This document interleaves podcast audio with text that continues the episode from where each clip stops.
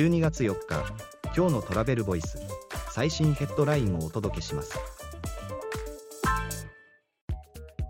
国内の延べ宿泊者数日本人外国人ともに2ヶ月連続でコロナ前水準を超える。外国人は1100万人泊を突破2023年10月速報値。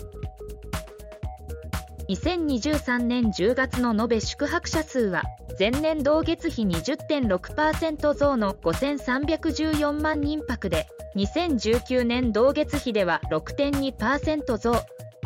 日本人が2019年同月比で3.9%増の4133万人泊外国人は同15%増の1180万人泊次のニュースです。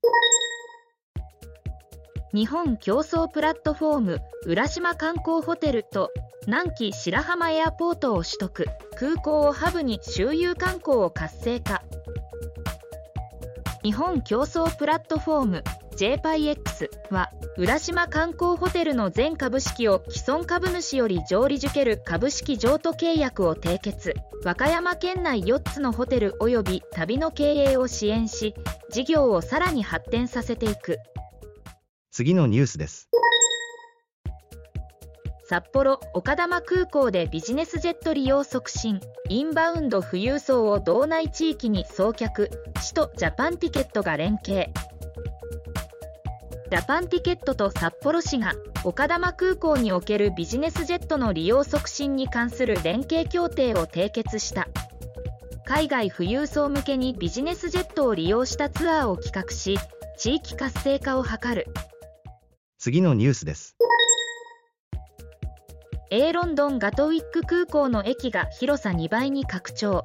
混雑緩和や市内へのアクセス改善に期待。